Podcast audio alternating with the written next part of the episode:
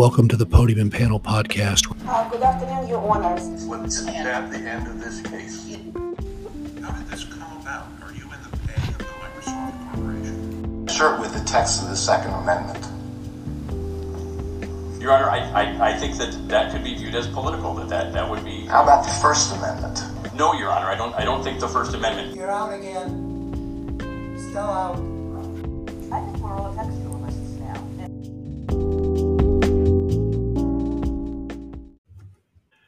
Welcome to episode 187 of the Podium and Panel podcast. We have three cases today two from the Illinois Appellate Courts and one from the Seventh Circuit. And then one more we will cover in the COVID 19 BI Plus segment, also from the Seventh Circuit, as well as a, Washington Supreme Court BI case. A lot to cover today. First case today is from the Illinois Appellate Court, 4th District, Downs versus Peters. The second is LaForte versus Expedia Inc., that was heard before the Illinois Appellate Court, 3rd District, recently. And the third and final is from the Seventh Circuit, Axis versus American Specialty. Turning to our first case. What is required for a plaintiff to agree to settle a personal injury case in Illinois? Can the actions of the plaintiff's attorney be used to confirm that the plaintiff granted authority to her, uh, her attorney to settle the case? What is the proper procedure for the circuit court to follow? And ruling on a section 2619A6, where the plaintiff does not offer a counter affidavit. If the circuit court holds an evidentiary hearing and makes findings of fact, what is the proper standard of review on appeal following dismissal? Those are among the many questions to be answered when the Illinois Appellate Court, 4th District, decides Downs versus Peters. The plaintiff's counsel sent a policy limit demand without authority, and when that was agreed to by the defendant, counsel had a discussion with the plaintiff, following which, among other things, he advised the court that there was a settlement. The plaintiff refused to execute the settlement agreement, but notwithstanding, the defendant's insurer tendered payment, which was deposited in the plaintiff's counsel's trust account. The plaintiff proceeded with the lawsuit, and the defendant moved to dismiss. In opposition, the plaintiff argued that she did not give her lawyer authority to settle the case, and the circuit court held a hearing at which she testified consistently with that. The circuit court found that the plaintiff settled the case by communicating her agreement to her lawyer and dismissed the case. Shockingly, there was no mention of Section 2 2301 in the oral argument. Perhaps it was mentioned in the briefs, but that controls and confirms the settlement is the confirmation of agreement and the release is the plaintiff's performance in exchange for the payment of money by the defendant. Pat, tell us about this interesting case.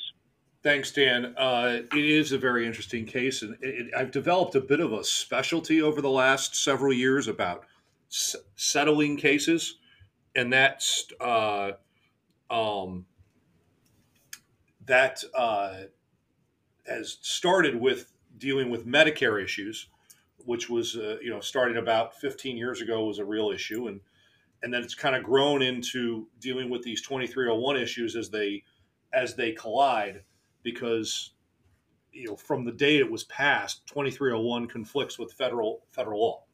And so it puts carriers in a real trick bag as to what to do.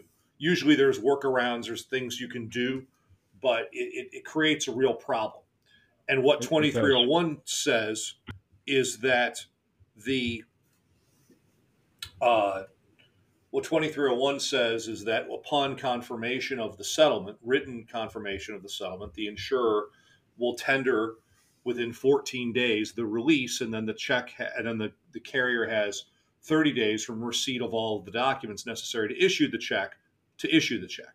So there's two time limits in there, and it, obviously it was the, the the 14 days, and in particular the 30 days, that's the headline for these for this statute. But the statute does so much more with regards to what is a settlement. And it makes clear that the settlement occurs when the lawyers agree that there's a settlement. And then the release is the performance. And in this case, it seems that the plaintiff, um, the uh, the the release uh, in this case, or the demand in this case, apparently was issued without authority, uh, which is a problem. I, I, I, that seems to be what happened. And then when because there's a hundred thousand dollar policy, and apparently the injuries, you know, well exceed that, or at least in the plaintiff's view, exceed that. And frankly, it seems the carrier agreed because they were willing to tender it. Uh, they, they, they saw that they're, they were if they didn't accept it, their insured would be put at at risk. And so then we have this issue with um, having tendered the re- tendered the uh, release, now the now the plaintiff won't sign it, and her but her lawyer has taken action, several actions. The plan, the defense lawyer lists like six things, including telling the court, "Hey, the case is settled," that indicated that he had authority to settle the case. Now, the the law has generally been, or the the law generally talks about express authority of the lawyer to settle the case, and in the absence of express authority, there is no settlement. Now, I don't understand why we're only talking about express authority. There are all kinds of other authority in the law. And it's quite the case that once the defendant has a lawyer and the plaintiff has a lawyer, that the lawyers are the ones who talk to each other. They don't talk to their respective parties. And so it's not like the defense lawyer can call up the plaintiff and say, Miss Plaintiff, are we settled? You can't do that. That would be a violation of the rules of professional conduct. The only person that the defense lawyer can talk to is opposing counsel, the plaintiff's lawyer, who plainly has apparent authority to bind that plaintiff. Uh, and the the because they're their lawyer. I mean, what else are you to do? And so when the plaintiff's lawyer tells the defense lawyer we're settled and tells the court we're settled, it sure seems like we're settled. Uh, and even if the plaintiff's lawyer acts, acted outside of his authority, certainly the defendant is relying to their detriment that there's a settlement. There's things they wouldn't be doing. I mean, this is a case that seemed to this settlement seemed to have occurred early on in the case, but you can certainly envision a circumstance later on in a case where they've blown deadlines and not done things they would otherwise do to protect the interests of their of their of the defendant. You know, taking depositions, noticing uh, or disclosing witnesses, things of this nature that could filing motions for summary judgment, things of this nature that, if not done, are now barred because they believe that there was a settlement. But even in, but in this situation, they relied and said, "All right, had a settlement." They sent her a hundred thousand dollar check, and the check got cashed, and it sat in the plaintiff's trust account where it belongs, plaintiff's attorney's trust account where it belongs, until it can get distributed. And then she didn't issue the check. Now that's one of the perils of issuing a check before you have a release. Um, okay, that that certainly is a thing uh, that that can happen. But the insurance company wanted to get rid of it, and so they issued the check, and now they're done, and they're just going to wait for the release. But that never happened, and so now she proceeds with the case, and they move to dismiss and say there's a hearing or say that there's a settlement. So then we come to this. So there, there's all those issues that are wrapped up in this regarding, you know, authority and whether he had authority and and and what kind of authority uh, not only apparent agency, but also implied authority to enter into the settlement. And maybe there's a malpractice case at the end of this rainbow, which doesn't sound great. Certainly not a pot of gold. But that's the remedy of the plaintiff. But one wonders what else is she going to get? Assuming that this plaintiff, this defendant has no other assets, and assuming there's no other policy, what is she going to get besides a worthless judgment more than the hundred thousand dollars that she's that's sitting in her lawyer's trust account? there then there's the procedural issues of how this got decided. There was no counter affidavit. The court just jumped to a hearing, and as Justice Doherty pointed out, that doesn't seem quite the right procedure, which raises all kinds of questions about what is the appropriate standard of review. The defendant obviously pre- pressed manifest weight of the evidence, while the plaintiff pressed de novo in certain respects and manifest weight in, in, in others. And so the procedural the procedure followed here is a is a real disaster, and I don't know what the court's going to how they're going to untangle this, and that may be that may be a result that may result in the case being reversed because the proceed, proper procedure wasn't followed. And then we come to one other issue, and that is that the defense the plaintiff was represented by the lawyer in the on the appeal, and I wonder if that was proper and whether that was there, whether there's not, whether or not there's a conflict there. Um, doing this kind of work, you know, this would be the kind of thing that if I were counseling the plaintiff's lawyer, I would say, you need to tell your carrier. And if the carrier knew, I would imagine they they might have gotten repair counsel involved to assist in this, and they may have, and they may have decided that he can proceed in this fashion. But it, it's it's kind of it's kind of dicey uh, in this particular circumstance. So there's a lot of issues here: um, agency, procedure, ethics, and that's why we wanted to talk about it because it's a really uh, uh, it's a dense case, and there's a lot that um, we a lot we don't know because the oral argument there there's a lot of facts. I think we're going to find out a lot when we see the uh, opinion, but I, am hoping that I, I, recently had to deal with one of these issues where the other side said we didn't have a settlement. I claimed we did. And the law was really disappointing that there isn't a discussion of the full panoply of why wouldn't the agency principles, all the agency kind, all different kinds of agency apply in this context. Um, and, and I, I, so we'll, we'll, see what happens with this. Dan, uh, what, what are your thoughts? I agree with you, Pat. A lot to unpack here. And you had uh, posted on LinkedIn and asked some of the plaintiffs' lawyers that we know, both of us, uh, what the procedure is, because, like you said, it talks about explicit authority, and we've all been involved in these types of situations, especially if, like you said, in the insurance context. If you don't, um, you know, insurers are uh, take the risk, right? If they get a settlement demand uh, for policy limits, and they have good bases or believe they have good bases and and reject that, they they then risk you know have a, uh, opening up the, the the checkbook, and so a lot a lot of issues here. Um, like I said, it, it it'll be helpful I think when the opinion comes out. Hopefully, it'll have some of the facts that we don't know from just oral arguments.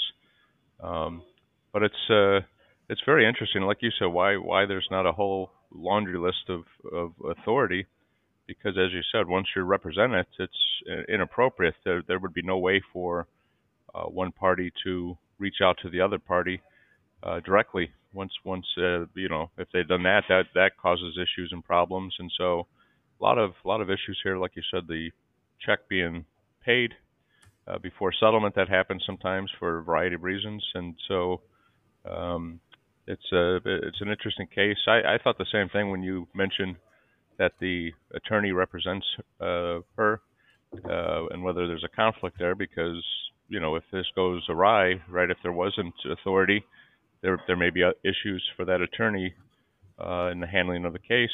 So it is interesting, but maybe that was done. Like I said, maybe there was some uh, discussion. So it'll be interesting to see when this comes out uh, what additional facts we don't know right now that maybe makes uh, this this uh, clearer. But like you said, it's it's pretty surprising. Like you said, that you have a case recently, and there's no real guidance or real case law. And I think well, there uh, is. It's just limited to the express authority context, right, right. which seems absurd. Right, right. So it's limited, and I know you asked if there was express authority. One is one of the folks folks on LinkedIn talked about some things, and then you asked about, well, yeah, but what, is there express? You know, is there something directly on point? And, and it's just uh, interesting that there's not. You know, as we've talked about it, a long time of a lot of uh, issues in Illinois and elsewhere, and, and it's surprising still that there's unanswered questions or unanswered guidance on some aspects of procedure and practice. Indeed. So we'll we'll see what happens here. Maybe it is only express authority, and I'd have to understand why it's only express authority. In, in this one in this one context, you can only have one type of agency relationship. That doesn't seem that that's quite right. Uh, well, the have, one thing the one thing you you uh, asked plaintiffs lawyers, I don't I don't know that you got a good answer was. Do, do they actually get written express authority, or do they memorialize it with their clients? I know on the on the defense side, when we or corporate side, we we get that in writing of what the express authority is because then there's no doubt. But on the plaintiff side, I, I just don't know how how the practice is. Yeah, I, I can't imagine. Uh, you, you, know, dealing with a sophisticated entity. You know, they usually are, they're going to have their claim note that says what they said, this kind of a thing. But I still want to have it because adjusters change, supervisors change, this kind of a thing. And as I th- said on LinkedIn, you know, on more than one occasion, that email that I've gotten has served as uh, my get out of jail free card. Right. Say, I didn't give you that authority. Hell, you did. Here it is. and I acted within the authority you gave me because usually they'll give you an amount of money and then it's your job to negotiate within that authority. That's typically how it works. Right. Not always, but but typically. You know, some they want you to go back each time, and that's kind of annoying. It doesn't happen very often.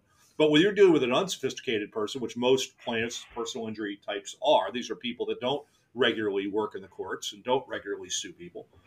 Um, I would think it would be all the more important to get, you know, written confirmation that this you know whether it's text message, carrier pigeon, email, something that say you know this is the amount of the authority, especially before you're going to make a policy limit demand or, or, or any of these kinds of things. So with that, uh, we'll uh, we'll take our first break and come back with uh, LaForte versus Expedia.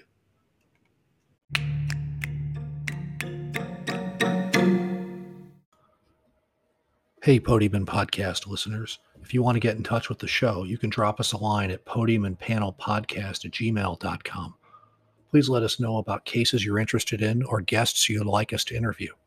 You can also follow Dan and I on LinkedIn, as well as the Podium and Panel Podcast page on LinkedIn. We look forward to hearing from you.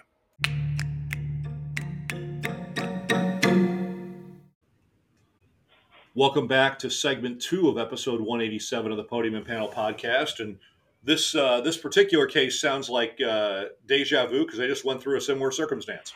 Uh, is a third party travel website responsible to the customer when the hotel charges its can charge sorry changes its cancellation policy?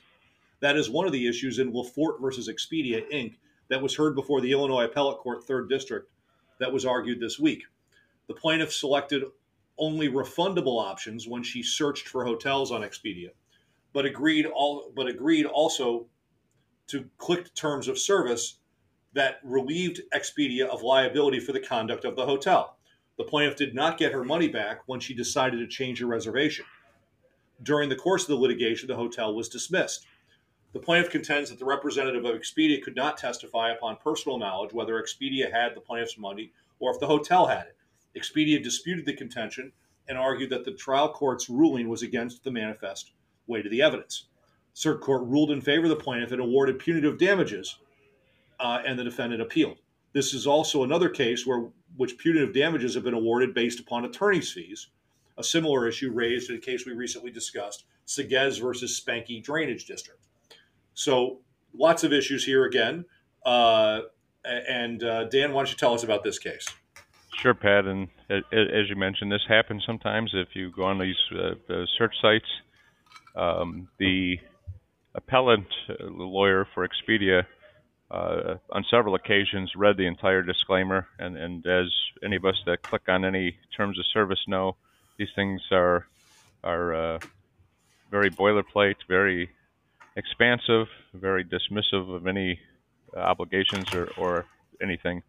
I uh, Pat, one of the things that that uh, I, I, had never heard before and I wasn't aware of uh, in, in, the discussion with the advocates in this case and some of the questions is the manner in which the hotels that operate on Expedia or other travel pieces get paid. They they kept talking about these gift cards or credit cards from issued from Expedia for the cost of the hotel that was booked on Expedia it seems in this modern world that we have, this modern age of technology, that there would be some kind of debits and credits and just some uh, transfer of, of funds. Certainly, a, how insurance brokers do it with insurance companies. Right. Uh, they have a they have a monthly set settle up. You know, they settle up at the end of the month right. or the end of the quarter. All the money's going back and forth, and you can imagine, you know, be orders of magnitude larger with a uh, with a travel site like this. But yeah, why is this so hard? I, w- I would think it's a bordereau or something. But in any event, what, what uh, the the interesting position taken by the appellant, and I think it was a pretty uh, decent line, was she referred several times to an agreement by A not to hold B liable for C's conduct is not against public policy, and that's uh, uh, what what what happened here. A would be the customer who, would, as you said, went on.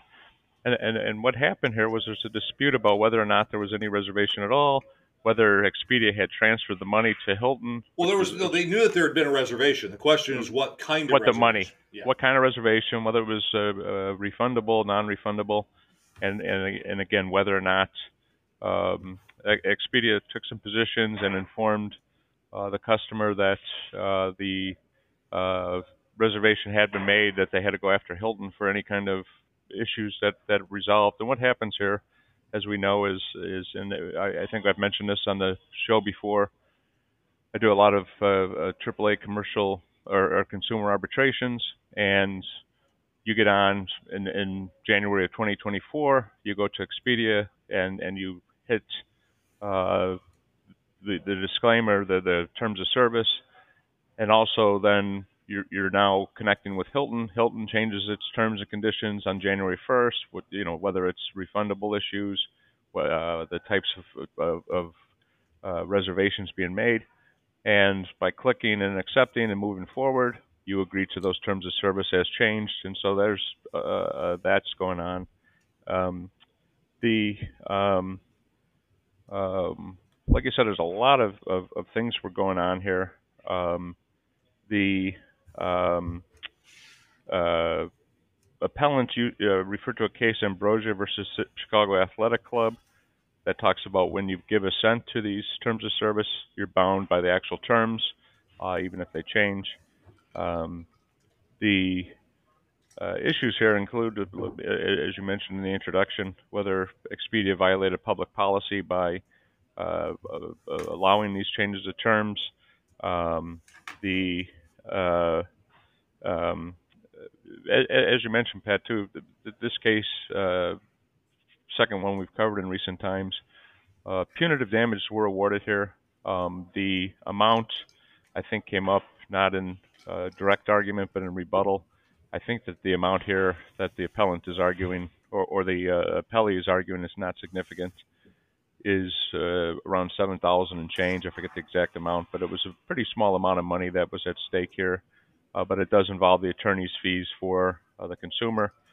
Uh, was it? Uh, was this uh, Burdett? was he on the panel? Burkett? No, I don't Burkett. think so. Because this is yeah, no, I, I don't think Burkett was on. He might have been. He might have. I, I sometimes you can't tell the voices, but uh, on rebuttal, I thought it was funny because the ending of this case, uh, with the, whatever justice it was, I thought it was Burkett, but maybe not.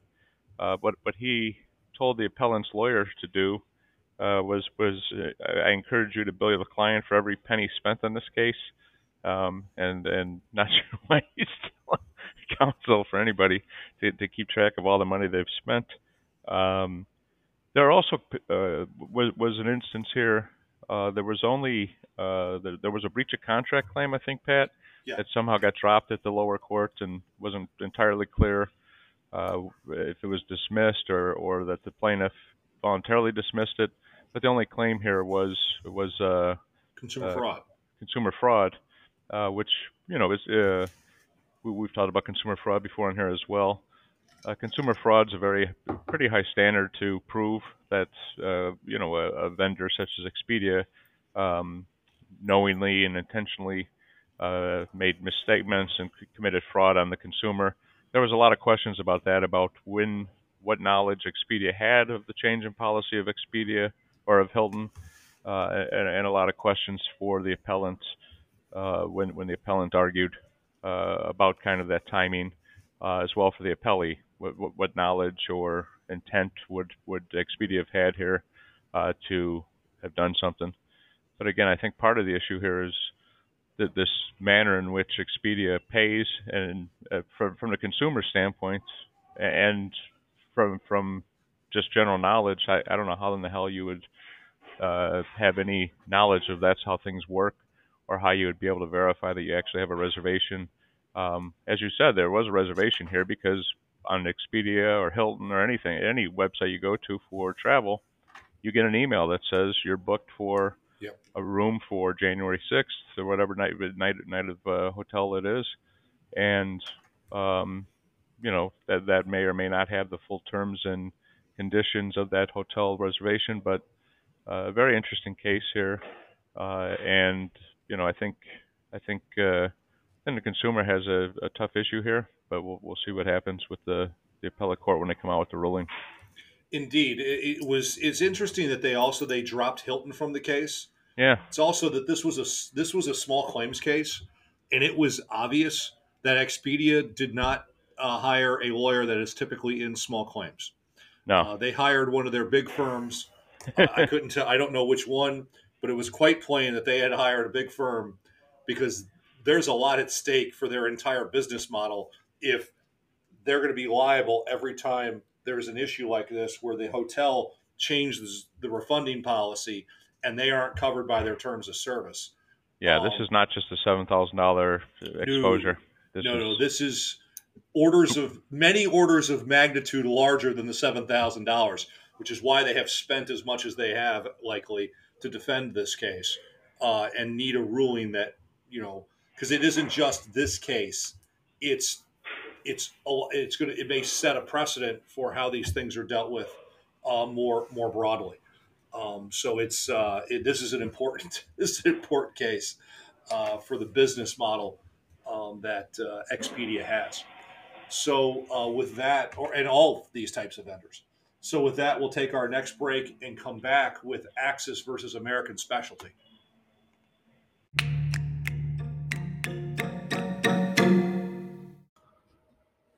Hey, Podium Podcast listeners. If you want to get in touch with the show, you can drop us a line at podiumandpanelpodcast at gmail.com. Please let us know about cases you're interested in or guests you'd like us to interview. You can also follow Dan and I on LinkedIn, as well as the Podium and Panel Podcast page on LinkedIn. We look forward to hearing from you.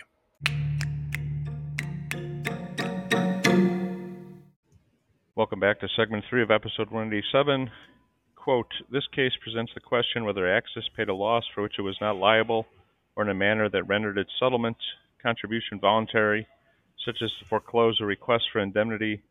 American Specialty requests summary judgment for this reason. The court grants summary judgment accordingly. End quote. That is how the district court framed the issue in Axis versus American Specialty. The case was argued before the Seventh Circuit recently. In contrast, Axis, from the issue on appeal as follows, quote, whether Indiana law requires a party seeking contractual indemnification for settlement payment to demonstrate, in the absence of any express contractual condition, that it tendered a defense to the indemnitor or was actually liable on the underlying claim, as the district court concluded, or whether the party seeking indemnification must instead demonstrate one, it satisfied the terms of the party's indemnification agreement, two, it had potential liability and three, the indemnitor had notice and opportunity to participate in the settlement, or alternatively, that the settlement was fair and reasonable as Sequoia Coatings, Sequoia Coatings Corporation versus Northern Indiana Commuter Transportation District, 796 Northeast 2nd, 1216, Indiana Court of Appeal, 2003, and other cases actually say, end quote. Axis set forth the facts as follows. Quote, in 2015, Axis Insurance Company found itself facing two separate but related disputes. The first dispute involved a claim for insurance made by the Tampa Bay Buccaneers, which is a member club of the National Football League. The Buccaneers claimed they were entitled to excess employers' liability coverage under an insurance policy that American Specialty Insurance and Risk Services Inc. had issued to the team on Axis paper in 2013. Coverage the Buccaneers had specifically requested. The Buccaneers' claim for excess EL coverage arose out of allegations of negligence made by the team's former place kicker, Lawrence Tynes, who claimed he had contracted a career ending infection in the Buccaneers' locker room. In response to the Buccaneers' claim for coverage, Axis immediately notified American Specialty that it was reserving its right to seek contractual indemnification for any losses it might incur as a result of the apparent errors and omissions American Specialty had made in quoting, underwriting, binding, and issuing the excess EL policy in responding to the Buccaneers' coverage claim. This led to the second dispute. Over the next 18 months, Axis twice reasserted its right to seek indemnification in letters American Specialty indisputably received. American Specialty, however, never responded to either of those communications. End quote. Pat, with that long introduction of Axis's position, tell us about this case. So it's appropriate we're talking about the uh, case involving the Buccaneers, though not the Buccaneers directly um, on a day when they are playing in the divisional playoffs against uh, the Detroit Lions. Can't remember if they're the early game or the late game, but they are playing today. Um, and I think they're big dogs in the case. Um, I think well, so. they were they're big dogs in this case because they got you know this dispute arises out of uh, you know an alleged bacteria or some sort of infection that uh, this this place kicker Tynes got um, I think we can make all kinds of jokes about the, the, kicker getting an illness or getting hurt. There's that's a, that's a target rich environment uh, for the kicker. If I remember right, Tynes is a good kicker, um, and uh, uh, but yeah, he's still a kicker. He was. He is. He, wasn't is. Yeah. Yes, yeah, he's still a kicker. But anyway, he suffered this allegedly suffered this uh, infection. If I remember right, Marian Hossa, uh, the former Blackhawks player, had an infection that He did. caused him to to I think ultimately led to the end of his career. So watch out for the MRSA. I think that was what what uh, Hossa had. I don't know what Tynes got. Um, but anyway, um, this is a case that involves that th- there's American specialty seems to be somewhere between a broker and an insurer. Dan, am I if I got this Yeah. right? They're uh, Pat. I know a little bit about them. They're they're kind of a program manager uh, type for a lot of sports facilities, fitness centers. Uh, they do kind of the package policies for you know franchisees of you know the Anytime Fitness or whatever. Some of some of that stuff. I, I I'm not sure exactly their portfolio, but yeah, they're kind of they're, they're So this They're more- would be a when you say a package policy, this would be CGL, business uh, property, e, uh, cyber, employer's liability. They- they do the whole comp, The whole the whole bit. And the and the reason they they're they're kind of experts in uh, the sports and fitness arena, so they they tend to have clients that you know it may be the NCAA or or things like that, associations with any kind of sports. Um, so they're, they're they're yeah they're like a broker slash MGA slash more a risk consultant. I Right. think all wrapped in one. Right. So they sounds like they have binding authority. It sounds like it. And when Yeah, you say so. MGA, for those that don't know, that's a managing general agent. So that's a that's an entity that has the authority to produce on behalf of the company. The extent of their authority typically doesn't it may or may not extend to binding authority, but uh, depends upon the relationship. It sounds like they had that kind of authority here, and they were specifically asked to have a particular kind of insurance, this excess EL, which would be employer's liability coverage, um, which is kind of like a, a workers' comp type coverage, um, but not exactly. Uh, but it, this would cover for injuries. Usually, the CGL policy doesn't cover for injuries to employees. That's a different kind of. Right. So this is for injuries to employees, but in the uh, in the NFL, correct me if I'm wrong. Those guys don't have comp. You know, you don't you don't get comp I don't because they're they they're do. covered under the collective bargaining agreement. Right. They don't have you know the, the the clubs provide insurance and they cover the health care for work related injuries. You know, it, it- it's it's always strange. You know, we think about you know when a football player goes and plays, and think that he blows out his knee. It's a work related injury. Yeah, he's at work. I mean, Right. That's his job. Right. Uh, you know, that's what he's doing. Uh, that's how he that's how he he makes a living. So it, but comp, it, because of the collective bargaining agreement, that's I don't think it's it's comp. It's in, in under the usual state scheme. I think somehow they're outside of that, and this seems so. to have been like an excess policy to help them cover in the event that you had injuries to um, uh, to one of your employees, in this case, a player. Uh, and so you could see the kind of specialized risk that Dan, you know, that why you would need someone that has experience in this, because if I I'm at the office and I trip and fall, it's comp. There's no, you know, that that's how I would get compensated, uh, such as it is under under workers' comp.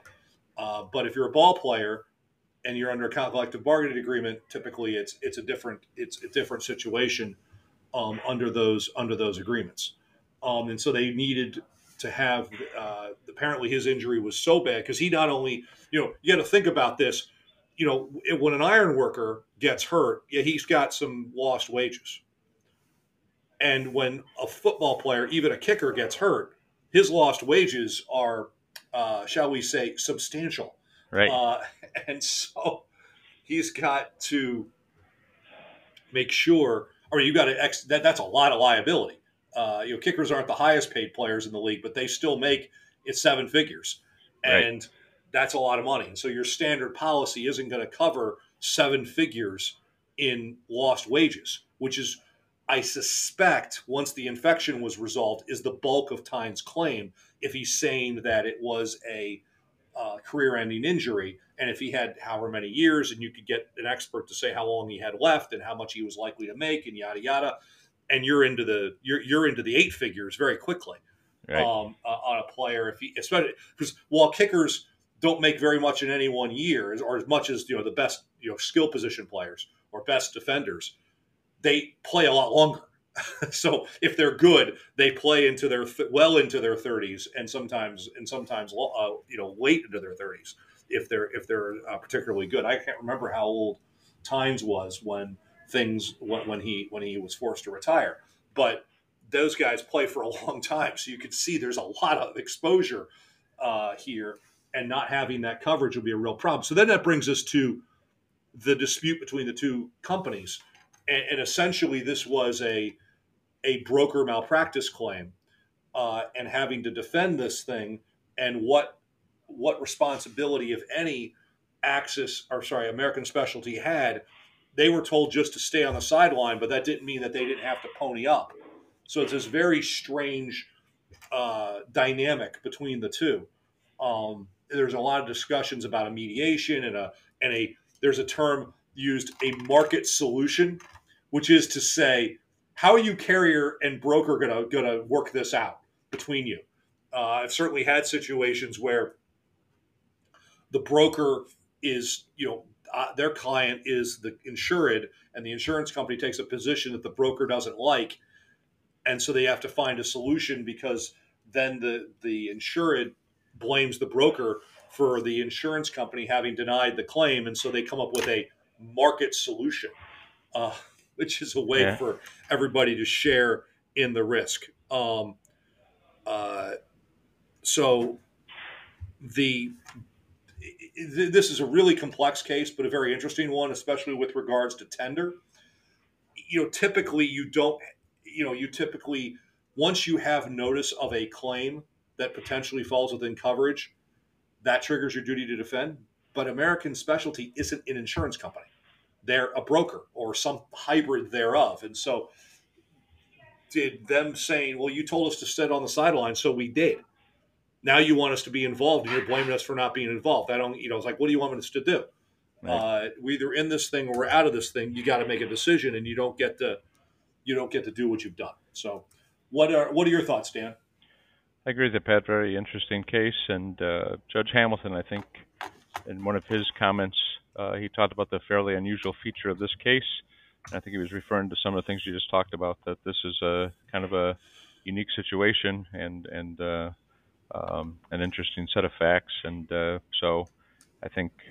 You know, in, in oral arguments uh, before the Seventh Circuit, I think some of that came out that this is a, a difficult case and and uh, involves a lot of uh, a lot of issues, and uh, so that'll be interesting to see what the Seventh Circuit does with this case. Indeed, uh, the appropriate that Judge Hamilton was on the was on the panel. I, I couldn't tell if Judge Pryor was on it, um, but I I, I mentioned that because they're both from Indiana, uh, Right. and so they may have some insight into the uh, uh, in, in, into the uh, Indiana uh, Indiana law on this topic. So I, I, I don't know if, uh, um, but you Yeah. mentioned Judge Hamilton. Maybe you think, oh, this is being decided under. Also, I'm not sure why Indiana law applies. Uh, Tampa Bay is definitely not in Indiana, uh, No. so I'm not sure why. Maybe American Specialty is is in Indianapolis or or or someplace in Indiana. I, I don't know. So, but they, there wasn't a dispute over which which state's law applied. There just was Yeah. what what's the law of Indiana. The, So- the other thing I, I always laugh at is is that the football clubs they're referred to as clubs as if they're like the local rugby team, you know, worth billions of dollars, you know, the contracts and stuff, right? Yeah. The Tampa Bay club, it's part of the the NFL. we had that. We had that this week. We had the, that this week in uh, the Arbogast versus Chicago Cubs. They're the Chicago. They're the Chicago Cubs National League Baseball Club. right? Really? I mean, have you seen that palace they have up on the north side? I mean, right. they're just you know, Right. club. There's some guys got together. They throw the ball around 162 times a year. You know, no Like- big deal. Play some pepper. Yep. Yeah, exactly. That's all. They, they, know, they spend millions, hundreds of millions. They, they're a club. It's Yep. okay. That's an order of magnitude off. Uh, you know, some guys get together and play uh, play soccer on Sundays. That's a club. Yep. This is a bit more than a club. it's just funny. They, they use this. It's a very quaint term to use. It is. Um, uh, so with that, that brings us to our BI, BIPA, GIPA, IPA, all your acronyms. That We'll just maybe rename this to the Judge Easterbrook section of the of the show. There you go. Um, someone got themselves in trouble this week um, in one of the cases we're going to talk about here.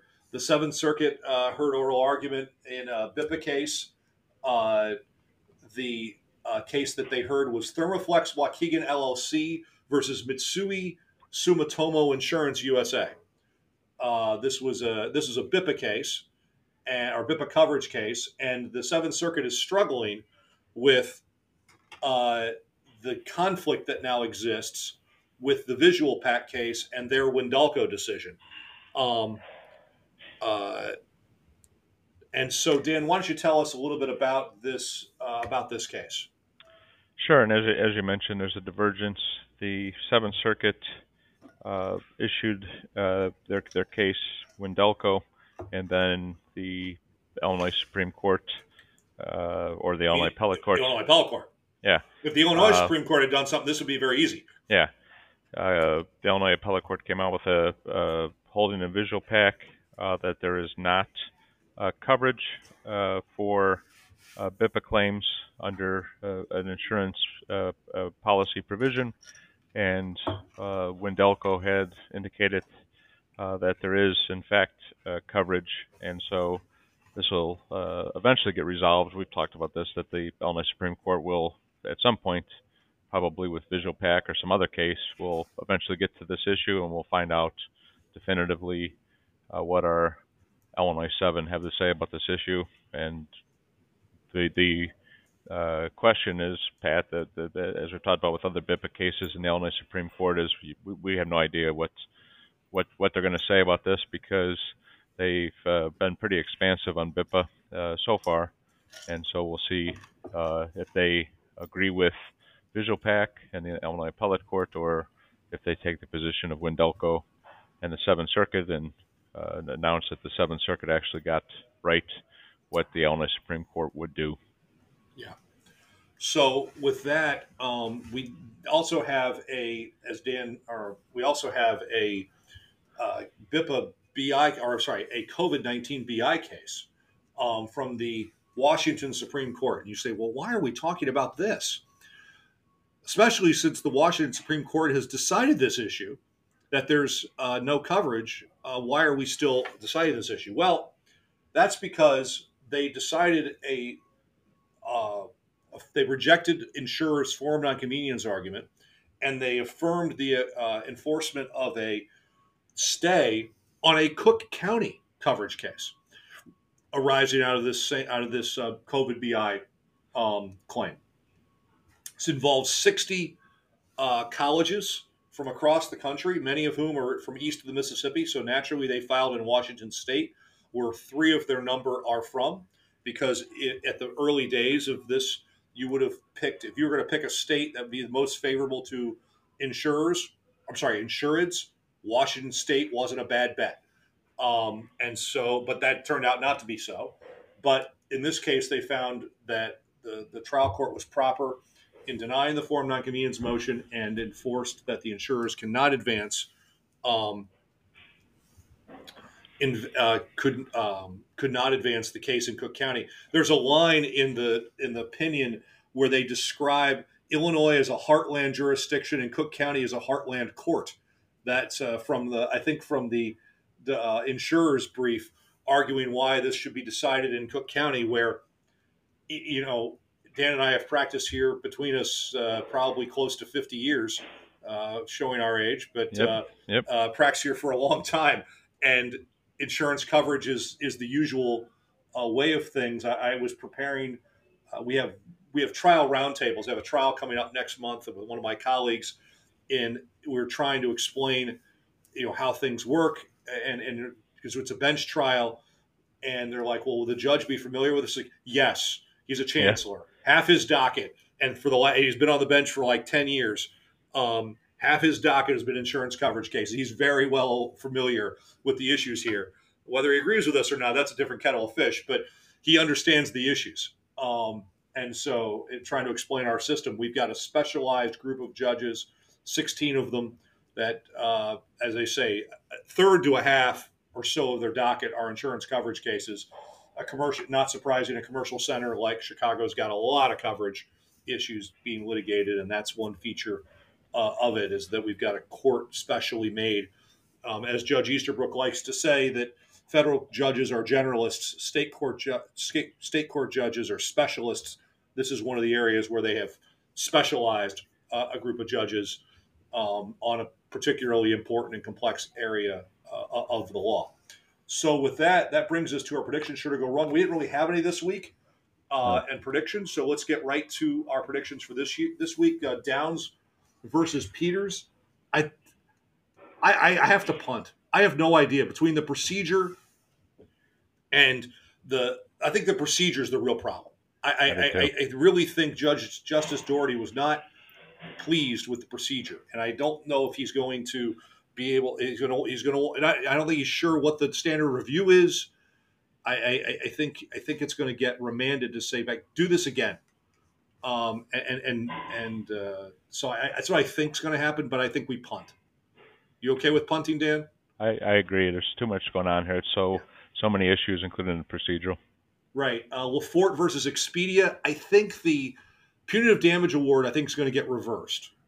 I agree. Um, I, I I don't know if Expedia is going to win the case outright though. Um, that as they have asked, they've asked for judgment to be entered in their favor. Uh, but I, I I think the punitive damages get reversed. Right. Just, to, just because I, I don't I, I, I think the threshold we talked about earlier. I think it's uh, you know that it's a pretty high threshold to be assessed punitive damages, and uh, I'm well, sure and also the calculation's wrong, and the calculation's right. wrong. Right. So unlike the Sega's case, there actually were damages found, right. but the but the the metric of those was all was all wrong. Yep. Um, so, and that's another that, that's under the under the low case. I think it was discussed in the Seges case. They didn't reach that because the Seges you had no compensatory damages. Here you have compensatory damages. Um, I I don't know what happens to the main claim though. I don't either. I would punt on that one too. Okay, and, and, and we're gonna go three for three. I can't. I don't know what the hell's going to happen in this Axis versus American Specialty case. I would punt on that one. I too. agree. I think this is the first time we probably punted three times. Where Yeah, I have no idea. These cases all raise really interesting issues, and we have no idea what's going to happen because there's Right. so many things going on. Uh, the courts could go so many different directions, so we're going to chicken out. right, they could go Uh, narrow, expansive. We don't know on what basis they'll do anything. All interesting, potentially really important in the Expedia case. The down, all three of these could be really important cases. Right. Um, I, I just don't know where they're going. Uh, a lot easier picking uh, some of the Supreme Court cases that were argued this week. We'll talk about in coming weeks, both Illinois and, and uh, Supreme Court of the United States. A lot easier picking those. Yeah. because I think we know the justices are on some of those. But we'll we'll we'll get to those in coming weeks. Yes. Um, so with that, our rule of the week, Dan, why don't you why don't you tell us about our rule of the week? Sure, and this comes from the uh, Quail Run case, which is an appellate case in Illinois. Uh, one of the justices, uh, at some point in the argument, admonished counsel for At the very appellant- end, Yeah, at the very end, it was, ju- it was uh, Justice Zenoff. Yeah. Uh, admonished counsel for the appellant for not using the prescribed background for the oral argument, which was conducted by Zoom. And it's a reminder, as we've talked about repeatedly, in the uh, this being the fourth uh, season of our podcast, you have to know the court's rules, procedures, and protocols, whether it's on Zoom, in person, etc. If if if uh, if, if a court has rules about what you're supposed to use, uh, you'd be uh, very uh, smart and wise to adhere to whatever that is. You don't want to, um, and not that this will affect the case, but you don't want to be in a position where your clients could be impacted by things that should have been just known. Yeah, and, and they they typically will send you the backgrounds and then ask you to use them. I I, I tried. I, I've said this before. I tried the first Cook County bench trial back in June of 2020, and the judge gave us uh, Judge Mitchell, now Justice Mitchell, gave us backgrounds he wanted us to use, and opposing counsel could not get the background to work, and he worked with his clerks and worked with his clerks. So the exception is if you give the good the old college try and you still can't get it to work, the course. okay. In this case, I didn't get the sense that he gave the college try. Um, No. But if you they're like, just fine, just let's just go. Uh, we'll we'll deal with it. But at least you've tried. Um, and, and so you, you've got to show that you you at least uh, read them, you tried.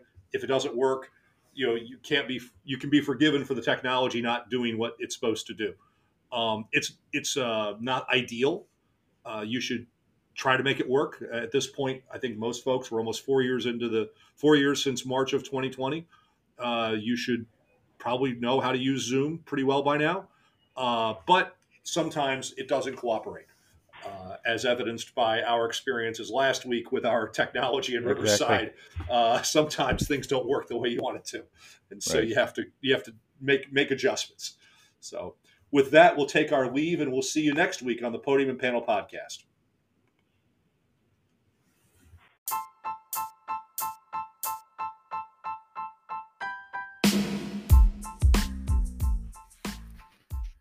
I'm Dan Cotter, and on behalf of my co host Pat Eckler, we thank you for listening and look forward to having you join us again.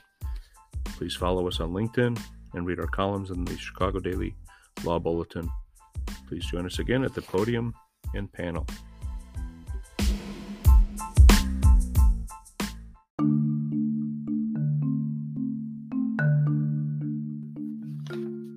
Each episode on the Podium and Panel podcast, we will cover several oral arguments and decisions in civil matters at the Illinois Appellate Court and Illinois Supreme Court, with the occasional coverage of SCOTUS and other appellate courts. The purpose of the podcast is to inform of developments that may affect business and are not to be considered legal advice. They do not create a lawyer client relationship. Information on previous case results do not guarantee a similar future result. The opinions are their own and do not reflect those of the firms for which they work or their clients.